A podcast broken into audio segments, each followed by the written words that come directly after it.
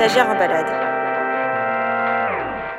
Alors euh, bonjour à toutes et à tous, bienvenue sur le podcast de Floraison dans un format un peu plus court que d'habitude. Nous sommes en expédition, un nouveau format audio. Les stagiaires en balade. Les stagiaires en balade, nous explorons sur le terrain les actualités que nous commentons. Alors euh, pour la balade d'aujourd'hui, on s'est dit qu'on irait bien faire un tour au tribunal de grande instance du 16e arrondissement de Paris. Euh, nous sommes le 11 septembre 2019. Huit activistes plus une personne euh, sont jugés pour vol en réunion avec ruse d'un portrait d'Emmanuel Macron d'une valeur de 8,70 euros. Nous sommes donc allés à la rencontre de Vincent Verza de la chaîne Partager, c'est sympa. Bonjour Vincent. Bonjour Lorenzo. Bonjour Vincent. Bonjour Maël. Bonjour Vincent. Bonjour Hugo. Voilà. Comment te sens-tu après cette confrontation avec les agents judiciaires de l'État? Putain, mais j'ai l'impression que c'est une autre planète, hein, sérieux. Genre, il y avait les échanges qu'on peut avoir avec un procureur de la République sur des trucs absurdes. euh, alors que n'importe quelle personne de bon sens dirait Ah bah oui, oui, non, c'est bon, j'ai compris. Et lui, il va dire Mais est-ce que quand même, ce serait pas un peu un truc plus tordu que ça, ce que vous essayez de faire? J'étais là, mais non, mais c'est mon travail. Il disait Mais en vrai, vous n'avez aucune idée si mettre votre visage ou non augmente le nombre de vues de vos vidéos. Je suis là, mais vous, vous avez aucune idée de quoi vous parlez Et bah, le problème, c'est que c'est ce gars-là qui est en position actuellement de dire Ah, euh, non, bah t'es coupable et tu vas payer 1000 euros et tu as 500 euros de sursis au-dessus de ta tête euh, et t'es un activiste comme, euh, comme tous les autres. La police me reproche d'être complice d'un vol en réunion, le vol étant le décrochage du portrait d'Emmanuel Macron dans la mairie du 5e arrondissement de Paris le 21 février dernier. Euh, alors même que toute ma défense a été à la fois même en garde à vue. J'ai fait un truc risqué qui est de déclarer en garde à vue. Normalement, on recommande aux gens de, de- de dire j'ai rien à déclarer, c'est plus safe et de tout régler au procès. Mais moi, j'ai déclaré en garde à vue que j'étais là en train d'accomplir ma mission d'information. J'ai même eu une lettre de mission, un ordre de mission de Mediapart qui justifie que j'étais là vraiment dans une position de, de capturer ce qui se passait. Et rien à foutre, quoi. Vraiment, la, justice a plus peur d'attaquer euh, des personnes qui ont une position de, de journaliste euh, indépendant. Surtout les journalistes de terrain, c'est ce qu'on voit ces derniers temps. Et du coup, pourquoi tu as euh, déclaré des choses? Pourquoi tu as décidé de collaborer euh, avec la police? Tu pensais qu'ils ils allaient être de ton côté d'une certaine façon? Ben, on voit qu'à ce procès-là, ça a été euh, vraiment pas un mauvais choix pour moi de déclarer en garde à vue, parce que c'est un des éléments qui a rendu un peu ridicule le procureur. Parce qu'il a dit euh, on découvre au procès que monsieur aurait fait un photomontage, super, pourquoi il l'a pas dit en garde à vue? Donc là, ça m'a servi d'avoir dit en garde à vue un certain nombre de choses. Et effectivement, montrer que la police n'avait pas fait son travail, ne m'avait pas posé de questions sur ce photomontage. Si j'ai pu déclarer en garde à vue, c'est parce qu'une défense avait été déjà construite avec un avocat et que les mots étaient extrêmement précis et choisis. Et c'est le seul contexte dans lequel je pense qu'il faut déclarer en garde à vue. Et euh, du coup, l'action euh, pour laquelle euh, les euh, huit autres activistes ont été, euh, pareil, jugés en même temps que toi, donc c'était de, de décrocher un, un portrait de Macron. Euh, quel était l'objectif de cette action? L'objectif de cette action, c'est réalisé aujourd'hui. C'est-à-dire que là, vous avez eu des dizaines de télés, des journaux, des radios qui sont venus demander aux activistes pourquoi ils avaient désobéi, pourquoi ils étaient devant la justice. Et c'était le moment pour eux d'expliquer que le gouvernement est en train de décrocher totalement, de nous amener vers une trajectoire où on crève tous sur cette planète, tout en racontant aux gens que tout va bien, Madame la Marquise. Donc en fait, l'objectif de cette action est de créer un événement médiatique qui permet après ça de dérouler un discours euh, dans la perspective que ce discours n'est pas encore suffisamment euh, présent au sein de la population en France. On a une question qui a plus rien à voir du coup. L'État peut-il vraiment être anticapitaliste? Waouh, la transition les gars On a bossé, on a bossé. Ah, bah si je m'en tiens à ce que peut me raconter l'école du chat noir, qui est euh, voilà, une petite chaîne YouTube que je vous recommande. Euh, non, l'État ne peut pas être anticapitaliste. Moi, je suis assez convaincu aussi que la structure de l'État, de toute façon, voilà, quand on parle d'un mot, il faut le prendre dans le contexte actuel. Et l'État actuellement, il est effectivement au service d'une production principalement économique, avec euh, des milliards et des milliards de portes d'entrée ultra faciles pour tous les lobbies industriels et beaucoup moins de portes d'entrée pour les citoyens comme nous. Donc oui, actuellement, l'État est complètement et les, et citoyennes comme nous. Euh, et l'État est effectivement actuellement un, un outil indispensable et extrêmement pratique d'un capitalisme qui, qui, qui ravage la planète actuellement. Et du coup, est-ce que tu penses que euh, sans se sentir menacé, en fait, il va, euh, il va prendre en compte euh, ce que vous demandez, euh, ou juste en fait, il va juste essayer de temporiser Euh, En quoi vous, vous gênez cette reproduction du, du capitalisme? Par le décrochage du portrait. Par le décrochage de portraits Je pense qu'il n'y a aucun décrocheur de portraits qui considère que c'est par leur action que le gouvernement va agir. Euh, on n'est pas naïf à ce point-là. Euh, moi-même, j'ai pas fait de décrochage, hein, mais je, dis on parce que je, crois comprendre comment, comment résonne euh, le truc. mais par contre, non, clairement, l'enjeu là, ici, il n'est pas avec l'État, il est avec la population. Il est sur la bataille des idées. Parce que vraiment, pendant le G7, Macron a dit j'ai changé, j'ai tout compris, d'ailleurs, tout va bien, on fait ce qu'il faut. Euh, et du coup, c'est important de rappeler comment et pourquoi euh, il ne fait pas ce qu'il faut. En s'appuyant sur la science aussi. Justement, euh, là tu parles encore de Macron, les portraits c'était ceux d'Emmanuel Macron, et en fait, par toutes ces actions, vous personnalisez l'ennemi, en tout cas le problème. Et en fait, enfin, est-ce que ça contribuerait pas à invisibiliser les causes structurelles du, de l'écocide en cours? Je suis complètement d'accord que ça pourrait être n'importe qui à la place de Macron. Euh, qu'il est un outil infusible, même je pense vraiment c'est infusible. Maintenant, euh, je pense qu'il faut toujours qu'on parte de là où on en est actuellement et on est dans une 5 République qui a extrêmement centralisé les pouvoirs dans les mains de notre président et de personne d'autre. Euh, et que pour la majorité de la population, on l'a bien vu, le seul moment réellement politique de notre pays, c'est les élections présidentielles. Et il ne se joue pas sur les idées, il se joue sur les gens. Donc actuellement en termes de stratégie de com, parce que ça c'est vraiment une, mobilisation à visée médiatique, euh, ça me semble pas déconnant de mettre l'accent sur euh, le, personnage de l'État. Bien choisir sa cible, c'est important quand on lutte. Les portraits, c'est une cible très, très accessible. Pardon. Par contre, euh, est-elle vraiment importante pour l'économie? Est-ce que vous avez vraiment fait mal au système? Est-ce que c'est une cible critique? Non, aucune de ces, points euh, sont, sont tickés avec cette action-là. Euh, mais c'est du coup un des trucs importants dans le choix d'une action, c'est quel est l'objectif.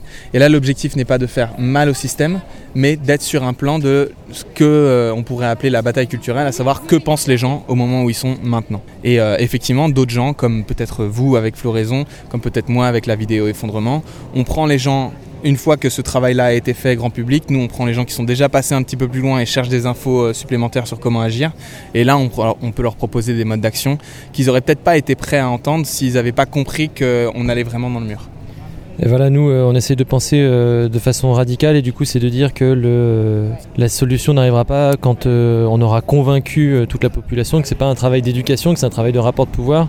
En tant qu'écologiste, on essaye de penser quand on réfléchit à une action, qu'on planifie une action, est-ce que c'est bon pour les arbres, est-ce que c'est bon pour les saumons?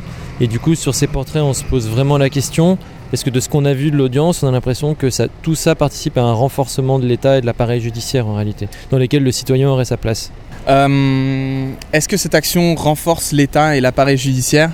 Je pense pas. Euh, je pense que l'État est très fort et que euh, les actions qui ont eu lieu ici ne protègent ni les saumons, ni ne réduisent les émissions de CO2, ni ne contribuent à réellement remporter la, bataille. Ce qui se joue là actuellement, c'est vraiment une question d'idée. Et effectivement, si on juge cette action sur la base de sa capacité ou non bah, à mettre à terre l'État et son appareil oppressif ou son appareil productiviste, euh, et, et, bah, là, effectivement, l'action, elle, remplit pas ces, objectifs-là, mais c'est pas son objectif, encore une fois. Je pense que les actions que tu décris qui permettraient de protéger les saumons, qui permettraient de réduire les émissions de CO2, qui permettraient, par exemple, euh, que les navires de croisière dont les écologistes se, sont choqués d'apprendre qu'ils polluent autant que, toutes les voitures euh, présentes en Europe, euh, d'empêcher que ces bateaux euh, naviguent, ça, ce serait une action politique directe qui irait réellement répondre à un problème. Et je pense que l'action qui a eu lieu là et, tout cet appareil judiciaire et toute l'attrait la, médiatique qu'il y a autour, ça non plus, c'est pas automatique. Il y a beaucoup de médias qui vont parler de ces décrochages, mais je suis convaincu qu'ils parleraient aussi énormément d'actions politiques directes qui mettraient euh, réellement un terme à certaines activités destructrices de l'environnement. Et je pense que ça, il faut, il faut qu'on continue à pousser, et nous, partager sympa, on pousse à mort, euh, pour qu'il se passe vraiment des actions comme ça. Euh, tout en ayant conscience, effectivement, tu l'as remarqué, que c'est extrêmement facile de faire une action de décrochage, n'importe qui peut le faire. Là où c'est peut-être plus difficile de savoir comment euh, euh, empêcher un, moteur de, gigantesques bateaux de fonctionner. Bah, justement, peut-être qu'on peut repasser sur nos ressentis parce qu'on a aussi participé à, ton procès et au procès des, huit autres, autres décrocheurs. Et c'est vraiment ça, nous, l'impression qu'on a eue, c'était un, procès bourgeois, d'écolos bien blancs, qui faisaient des actions bien non violentes et qui étaient totalement pas solidaires avec deux choses. Tout d'abord, il n'y a eu pas du tout la prise en compte de, du vivant, c'était que on est contre le euh, dérèglement climatique, le CO2 et euh, l'espèce humaine est en danger. Oui, en fait, l'ensemble des espèces et l'ensemble du vivant en, général. Et euh, une deuxième chose aussi qui nous a particulièrement choqué, c'est la non-solidarité avec d'autres modes d'action. Et il y a eu beaucoup de fois dit désobéissance civile, non-violence, etc. Et en fait, ça fait cloisonner. Regardez mes clients, ça se voit. Voilà. Et nous, on est, à, on est à visage découvert. Oui, mais en fait, ça veut dire que si tu dis ça, t'es pas solidaire avec l'ensemble euh, des écolos euh, et même des gens qui passent devant les procès. Ouais. Ben, moi, je suis convaincu que hein, je suis convaincu qu'un des, un des gros enjeux, c'est réussir à être solidaire de toutes les luttes.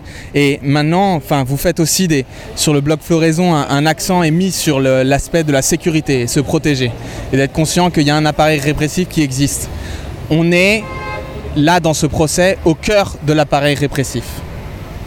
Du coup, ce n'est pas l'espace, je pense, en tout cas je trouverais ça super ambitieux, que ce soit l'espace pour être parfaitement aligné avec ses valeurs.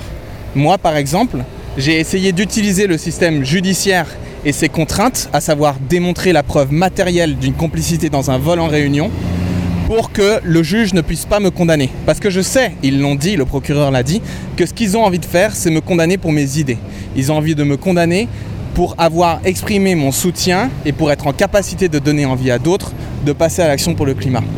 Euh, donc une fois que ça c'est clair, et que tu as compris que tu es au cœur de l'appareil répressif et que leur objectif est de te détruire, euh, je trouverais pas ça très malin de se dire c'est l'occasion de montrer ma solidarité avec tous les luttes et c'est l'occasion euh, d'aller expliquer des concepts plus compliqués déjà que celui de la simple addition des éléments de gaz à effet de serre sur lequel l'État s'est engagé et qui justifie assez facilement euh, le, le, fait qu'on décroche Macron parce qu'il décroche de ses objectifs. Tu vois ce que je veux dire? Il y a des éléments qui sont indispensables et dont on parle d'ailleurs dans nos vidéos et un parallèle qu'il faut faire, mais je pense pas que c'était au tribunal qu'il faille le faire. Je pense qu'il faut le faire partout ailleurs, mais pas dans une audience de tribunal. Bah, merci beaucoup Vincent, tu vas faire la fête? Euh, Non, pas trop, je vais essayer de manger et débriefer avec mes, proches. Mais il y a une soirée qui est organisée pour te soutenir Oui, bien sûr, il y a une fête qui est organisée pour, euh, bah, pour euh, témoigner le, le, soutien que les gens ont pu vouloir nous exprimer le matin et que c'était compliqué parce qu'il y avait la police. Et là, ils vont pouvoir le faire plus sereinement avec des bières à la base. Bah, merci beaucoup, bonne chance. Merci à vous et continuez votre travail, il est extrêmement important.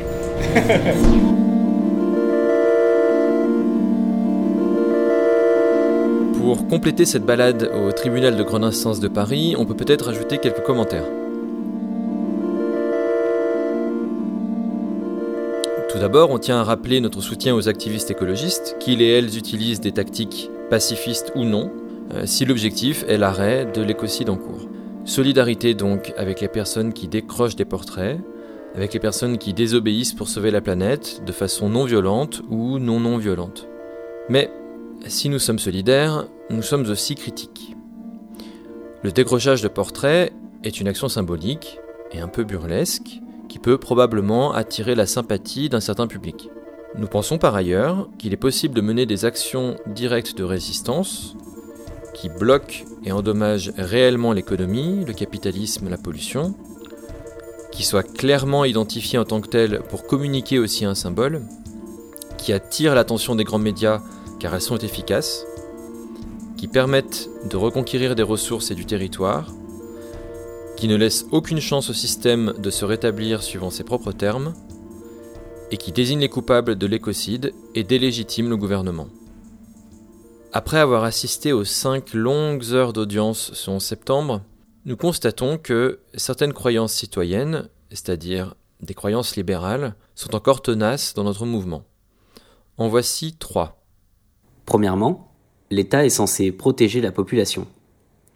Une première croyance libérale voudrait que l'État, le gouvernement, ait comme rôle la protection de la population. Si c'était le cas, ce serait donc au gouvernement de nous protéger contre le réchauffement climatique. En réalité, on voit bien que non. L'État n'a pas principalement pour but de protéger la population, l'État a pour but de préserver l'ordre établi, l'économie, les dominations de classe, de genre, de race, et de faire respecter les contrats, de garantir la sécurité des marchandises. L'État protège la population si celle-ci constitue une marchandise.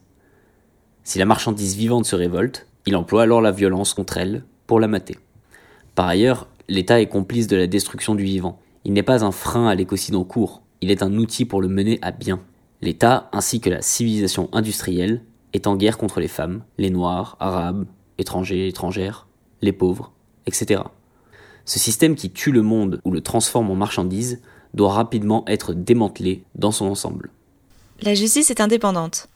Une deuxième croyance libérale voudrait que la justice soit quelque chose séparé de l'État, du gouvernement. Si c'était le cas, on pourrait utiliser un tribunal pour faire trembler le pouvoir étatique. Or, on rappelle que la juge qui s'occupe de l'affaire, tout comme les autres magistrats du siège, a été nommée par décret par le président de la République. L'indépendance de la justice est une fable. On ne libérera pas la planète des États et du capitalisme en mobilisant l'appareil judiciaire qui leur permette de se maintenir en place. Le constat est le même avec l'affaire du siècle, c'est-à-dire attaquer l'État grâce à l'État. Non seulement c'est inefficace pour arrêter la destruction du monde, mais cela renforce l'idée qu'on pourrait utiliser l'État pour régler les problèmes dont il est à l'origine. Cela humanise un État au lieu de le détruire. Les idées sont les actrices du changement social. Une troisième croyance libérale, l'idéalisme, voudrait que les idées soient à la fois les sources de l'oppression et les solutions contre cette oppression. Il faudrait donc éduquer, dialoguer, débattre, faire entendre, etc., pour que les idées, quand elles sont partagées, soient les actrices du changement social. si c'était le cas, décrocher des portraits du président de la République et la médiatisation qui suit permettrait un éveil des consciences à grande échelle, une épiphanie chez les dirigeants, peut-être des élections palpitantes, et finalement un changement complet de la société vers un modèle écologiquement soutenable. En réalité, peu importe qui est aux commandes d'une machine qui ne peut que détruire le monde, cette personne aux commandes va détruire le monde. Les changements majeurs n'arrivent pas quand on met les bonnes personnes au pouvoir, ou grâce à l'éducation. Les changements de société majeurs arrivent par la force. La société n'est pas organisée autour d'idées, mais repose sur le pouvoir, c'est-à-dire des systèmes concrets d'oppression. Les prises de conscience sont importantes, très importantes. Notre mouvement en a besoin. Mais elles sont nécessaires seulement dans le but de construire un mouvement de résistance qui va mettre à terre les systèmes d'oppression. Nous ne devons pas éduquer les dirigeants, mais nous devons les arrêter. Pour compléter notre critique, nous avons constaté pendant l'audience que la juge, la procureure, les policiers et policières, bref, que l'État, a notamment cherché à déterminer trois points avant de décider de l'intensité de la répression qui sera infligée. Voici ces points et ceux qu'ils nous révèlent. Le premier point concerne les activistes. À quel point sont-ils organisés? Est-ce qu'ils et elles ont des structures, des moyens de communication, des plans ingénieux, des véhicules, des subterfuges? Une intelligence de terrain, des renseignements tactiques pour enfreindre la loi et mener à bien leurs actions. On en déduit donc que l'État redoute que la résistance soit organisée, intelligente, qu'elle puisse communiquer, se répartir les tâches, être furtive, bien choisir sa cible et l'atteindre. Si l'État craint l'organisation, alors la résistance se doit d'être organisée. À quel point les activistes sont pacifistes? Est-ce qu'ils et elles ont réellement respecté les dogmes de la non-violence? Quelle organisation les forme aux actions non violentes? Cette organisation est-elle suffisamment sérieuse du point de vue de l'État? Quelqu'un a-t-il intimidé ou poussé un fonctionnaire d'État pour voler le portrait? Est-ce que les activistes se sont rendus en coopérant ou bien ont fui Et plus grave encore, est-ce que ces mêmes activistes, lorsqu'ils et elles découvriront que le président de la République ignore l'urgence qui les pousse à décrocher, lorsqu'ils et elles se rendront compte que la non-violence seule est inefficace, est-ce que ces activistes passeront à des tactiques plus risquées, feront des dégâts ou la promotion de l'action clandestine? On en déduit donc que l'État redoute que la résistance sorte de la non-violence dogmatique, qu'elle attaque, qu'elle s'en prenne directement aux infrastructures du malheur et aux propriétés des destructeurs du monde. Si l'État craint que la résistance ne reste pas docile, alors la résistance doit être offensive. Et troisième point, à quel point les activistes sont-ils solidaires? La presse, les journalistes sont-ils solidaires de la résistance ou bien restent-ils fidèles à l'ordre des choses? Les décrocheuses et décrocheurs de portraits sont-ils solidaires des Gilets jaunes ou bien acceptent-ils de coopérer avec la police et avec la justice? Sont-ils du côté de toutes celles et ceux qui désobéissent, des éléments radicaux, ou bien font-ils en dernier ressort allégeance aux lois du capitalisme démocratique? On en déduit que l'État redoute que les citoyennistes s'allient à d'autres groupes résistants, comme les Gilets jaunes par exemple, et qu'ils perdent le contrôle sur les organisations de masse libérales. Si l'État veut diviser pour mieux régner, alors les groupes de résistance doivent être solidaires et unis avec les éléments les plus radicaux. Pour conclure, on peut dire que décrocher les portraits d'Emmanuel Macron, c'est bien, démanteler la civilisation industrielle, c'est mieux, c'est donc le capitalisme qu'il faut décrocher. Merci d'avoir écouté ce podcast, partagez, c'est sympa, et à bientôt sur le blog Floraison.